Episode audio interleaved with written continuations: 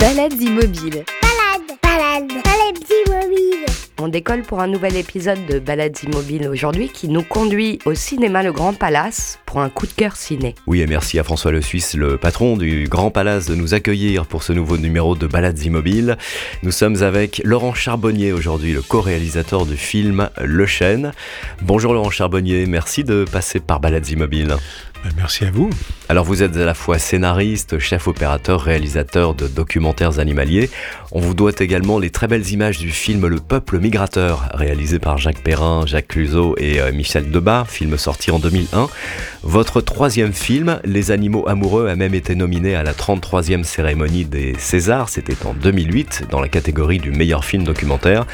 Et vous nous revenez donc avec Le Chêne, film que vous co-réalisez avec Michel Sédou. Sur Deezer, Spotify, Apple Podcast, YouTube et sur baladesimmobiles.fr.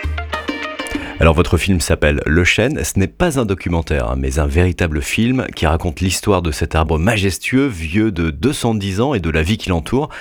Un film d'aventure spectaculaire qui rassemble un casting absolument extraordinaire. Il y a des écureuils, des balanins, des jets, des fourmis, des mulots, même des sangliers. Laurent Charbonnier, c'est un projet un peu fou que de faire un film autour d'un arbre. Comment vous est venue l'idée? L'idée, c'est une vieille idée, puisqu'en 2009, euh, déjà, je faisais les premiers repérages euh, pour. euh, je suis allé voir les plus beaux chênes de France, dans le Lot-et-Garonne, dans les Deux-Sèvres, euh, en Normandie, enfin un petit peu partout. Et il y a une association des arbres remarquables en France qui est, qui est présidée par Monsieur Fetterman. Et donc, on s'était rapproché de cette association. voilà. Et puis, en fait, le producteur avec qui j'avais travaillé pour les, les- avec qui j'avais travaillé pour les animaux amoureux avait le projet, bien sûr, parce que c'était logique que je lui propose. Et puis, trois ans après, il me dit, bon, écoute, ton, film, personne n'en veut. Enfin, euh, voilà. Et puis, euh, donc voilà, j'ai fait d'autres films. Et puis, en 2017, j'ai rencontré Michel Sédou, à qui j'ai évoqué ce projet, qui tout de suite m'a dit, ah bah oui, c'est une idée euh, géniale. Je suis votre homme, puisqu'on se vous voyait en 2017. Et puis, euh, tout de suite, on s'est mis au travail. Euh, Michel a souhaité il m'a tout de suite dit, moi je suis un homme de, de cinéma et que lui il voulait qu'il y ait une histoire quoi. Et donc euh, il a fait appel à Michel Fessler et ils ont travaillé tous les deux sur un scénario. Ils ont fait appel à un storyboarder, à Vincent Copré qui a fait un storyboard euh, magnifique d'ailleurs. Et puis pour qu'il y ait une histoire avec un début, une fin, enfin bon, voilà. Et puis, euh, on s'est mis en tournage euh, assez vite. Bon, alors c'est quand même, euh, quand je dis assez vite, c'est que tout ça s'est passé sur 4 ans et demi, 5 ans, quoi, entre 2017 et maintenant. Mais en fait, c'est une histoire formidable parce qu'en fait, Michel est vraiment un homme de cinéma. Et Michel a tout de suite compris que euh, cette euh, co-réalisation, en fait, allait euh, for- forcément être plus riche pour le film et certainement euh, bénéfique pour le film, en fait. Cette euh, l'idée de, de à la fois qu'il y ait une histoire, mais tout en respectant évidemment la, la vie sauvage. Il n'y a pas d'histoire inventée dans notre film, tout est vrai. Enfin voilà. Et donc, euh, je pense qu'on a réussi un film qui, là, les premières avant-premières, les pre- premiers échos qu'on a, les premières notes de, de journalistes, etc., sont vraiment très très favorables. Et je suis ravi parce que quand on est le nez dans le guidon depuis autant de temps, on sait plus si le film il est bien, il est pas bien, il est voilà. On, on- a hâte d'avoir les premiers les premiers retours quoi en fait. Et alors pourquoi euh, un chêne plutôt qu'un marronnier, un hêtre ou, euh, ou un châtaignier? Parce que j'aime bien les chênes. C'est une très Non, bonne mais raison. On aurait pu faire ça avec un châtaignier, parce que les châtaigniers ont aussi des formes absolument incroyables.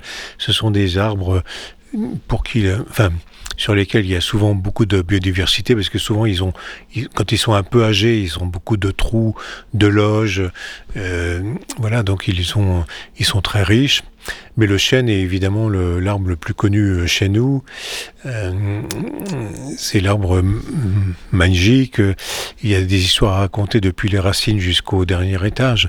Et en fait, moi, ma première idée, c'était de faire un film, en fait, euh, euh, comme un espèce d'immeuble, en fait. Euh, D'ailleurs, on l'avait intitulé L'arbre de Noé, avec euh, toutes, toutes les espèces animales qui vivent du sous-sol jusqu'au dernier étage. Et donc, Michel Sédou, justement, on n'a pas souhaité qu'on se rapproche de ça pour éviter le côté catalogue, parce qu'il avait peur qu'on raconte toute la vie de toutes les espèces de, dans, cet arbre, mais il voulait qu'on se ressente sur euh, une, une, histoire de quelques, avec quelques espèces seulement, autour d'un gland, bien évidemment, puisque le héros du film, c'est le chêne, mais c'est aussi le, le gland euh, également. Ouais, qui est l'objet de la, de la convoitise de tous les animaux qui vivent autour du chêne.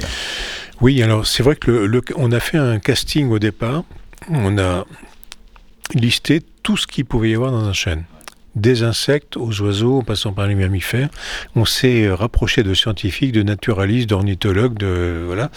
Euh, on a fait le casting finalement euh, assez logique avec les jets des chênes que mangent les glands les transportent, vont les cacher quelque part. Et c'est un peu grâce au jet si la forêt a, progressé depuis des, millénaires. Euh, l'écureuil parce qu'il a une bouille euh, terrible, il euh, mange des glands également et voilà. les mulots avec le côté souterrain dans les racines et on évoque le mycélium, etc. Et puis le balana, qui est cet insecte absolument, qui a une tête mais absolument incroyable. Il, il fait quand même que 5 mm euh, rostre euh, compris, hein, donc il est vraiment minuscule de chez minuscule.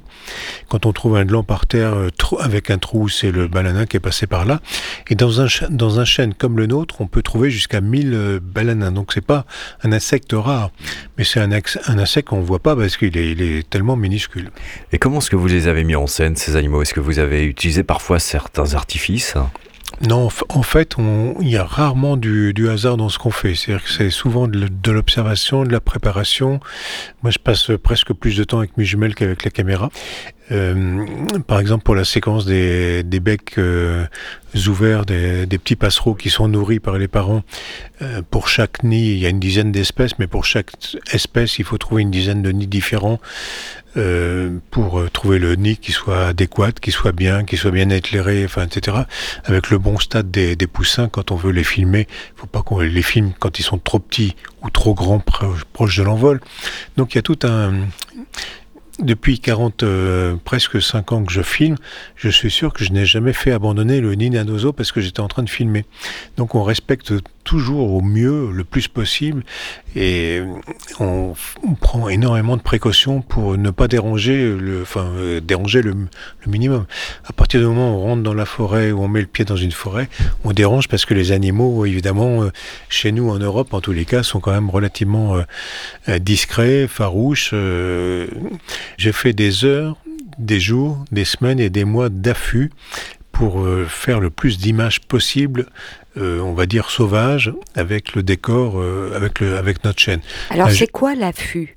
L'affût, c'est une espèce de cabane qui fait un mètre sur un mètre, sur deux mètres de haut, dans laquelle je suis avec la caméra. Il y a juste l'objectif qui dépasse avec deux petits trous pour que je regarde si le chevreuil arrive ou si l'écureuil va arriver. Donc un jour, mon affût, il était à gauche du chêne, un jour, il était à droite. Enfin, deux semaines après, il était même dans l'eau pour euh, avoir l'eau au premier plan et puis le chêne euh, dans l'axe. donc c'est sans arrêt euh, des, changements d'axe de, pour avoir des décors différents pour avoir des axes différents, pour avoir des valeurs différentes, pour etc.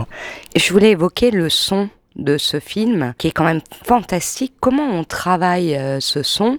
Comment euh, vous avez choisi le mix entre le bruitage et la bande son musicale? Parce que c'est aussi ce qui nous emporte dans l'histoire finalement. Euh, est-ce que vous pouvez nous parler de ce travail autour du son? Alors en fait, le son principal du film est fait comme l'image. C'est-à-dire que moi je passe des heures dans mon affût à filmer les petites bêtes ou les grosses bêtes et Philippe Barbeau et Martine Todisco, qui sont des ingénieurs du son spécialisés dans le son de nature, qui ont fait les sons du peuple migrateur, d'océan, etc., etc. Euh, qui avait eu le César du meilleur son pour Microcosmos. Qui, Philippe et Martine, ils ont fait les sons de tous mes documentaires depuis 40, depuis mon premier documentaire, euh, voilà, 45 ans bientôt.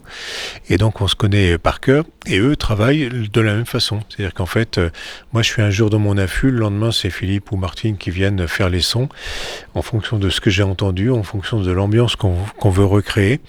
Et on respecte toujours l'ambiance. C'est-à-dire que mm, pour d'autres films, que l'on soit en Australie, au Mexique ou ailleurs. Euh, moi, je travaille euh, voilà, dans une colonie de fous à pied bleu. Et le lendemain, c'est Martine qui va faire le son. Donc, je lui raconte ce que j'ai entendu, ce qu'il y a eu, etc. Et donc, on fait toujours très, très attention à ça. Et donc, il y a à la fois la bande-son du chêne, vu qu'il n'y a pas de commentaires en plus. Et, très, et on a essayé de la travailler évidemment de, de façon formidable, puisqu'il y a les sons enregistré sur le terrain. Il y a le bruitage de Philippe Penaud qui a passé des semaines à faire le bruitage, c'est-à-dire que le sanglier qui se frotte contre le tronc ou le balanin qui marche euh, sur le tronc, euh, ce sont des sons qui sont recréés. Et donc Philippe Penaud, il est capable de vous faire le son de la patte avant gauche, le son de la patte avant droite sur une piste. Donc résultat des courses entre les, les pistes de musique, les pistes son de nature, les pistes bruitage, à un moment donné, vous avez 800 pistes. C'est une histoire de fou, quoi. Et donc, euh, surtout les pistes musicales, honnêtement. Mais c'est vrai qu'il y a énormément, énormément de, de pistes.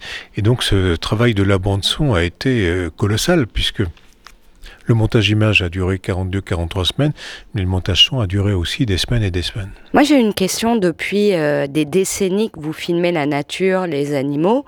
Est-ce que vous constatez des différences ou l'impact du changement climatique euh, dans, dans ce que vous voyez au quotidien Qu'est-ce que vous voyez de plus marquant par rapport à tout ce qu'on peut entendre sur euh, la biodiversité qui a tendance à se perdre? Est-ce que c'est quelque chose que vous constatez ou qu'est-ce que vous voyez de marquant par rapport à ce qu'on entend sur, euh, sur la nature?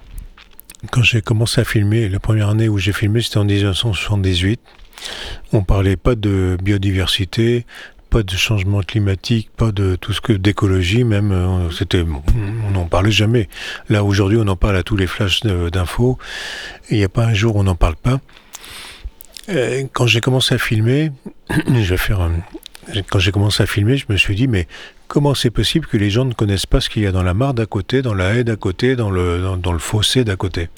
Donc je veux faire des films pour que les gens connaissent. Bon, 45 ans après, je m'aperçois que les gens ils connaissent toujours pas ce qu'il y a dans la mare d'à côté, mais bon. Vous pensez pas que ça a quand même un petit peu éveillé euh, la curiosité des gens des Oui, ça a un petit peu évolué, mais on s'aperçoit quand même toujours qu'il y a toujours des agriculteurs ou des ou, des gens qui girobroient leurs prairies euh, ouais. en plein mois de mai alors qu'il y a les oiseaux qui sont en train de nicher euh, et il y en a beaucoup qui nichent au sol. Enfin, je veux dire, voilà, on, voilà, 50 ans, on coupait pas les arbres au mois de mai ou au mois de juin. Aujourd'hui, on le fait. Comment c'est possible? Ouais. Donc, à un moment donné, il faut juste se dire, euh, donc c'est uniquement parce que euh, les gens ont acheté des machines à 350 000 euros euh, qui doivent être utilisées toute l'année, sinon c'est pas rentable. Donc ouais. on marche quand même sur la tête, quoi. Mmh. Et on vous parle de biodiversité à tous les flashs d'infos. Et vous, vous voyez des changements dans la nature parce que euh, au-delà de tout ce qu'on dit, j'ai l'impression et la conviction qu'elle reprend toujours ses droits, la nature. Moi j'ai vu, je vois en Sologne que depuis 2, 3, 4 ans, il y a énormément de pins sylvestres qui sont en train de mourir, mais des pins sylvestres qui n'ont pas de raison de mourir, enfin ils sont pas vieux à ce point-là. Euh, il y a des châtaigniers également qui sont en train de mourir. On a interviewé quelqu'un récemment pour un autre film, une scientifique, qui nous dit mais dans 15 ans, la forêt n'aura plus du tout la même allure qu'aujourd'hui. Qu Et donc ça, ça fait peur. Quoi. On s'est dit, mais d'ailleurs j'ai un peu de mal à y croire, mais bon... Euh, euh, donc c'est fou quoi. On va revenir si vous le voulez bien Laurent Charbonnier sur votre film Le Chêne que vous co-réalisez avec Michel Sédou. Alors depuis quelques semaines euh, vous présentez votre, votre film euh, notamment au travers d'avant-premières un peu partout en France. Comment le public reçoit-il le film? Pour le moment il y a un accueil qui est vraiment formidable.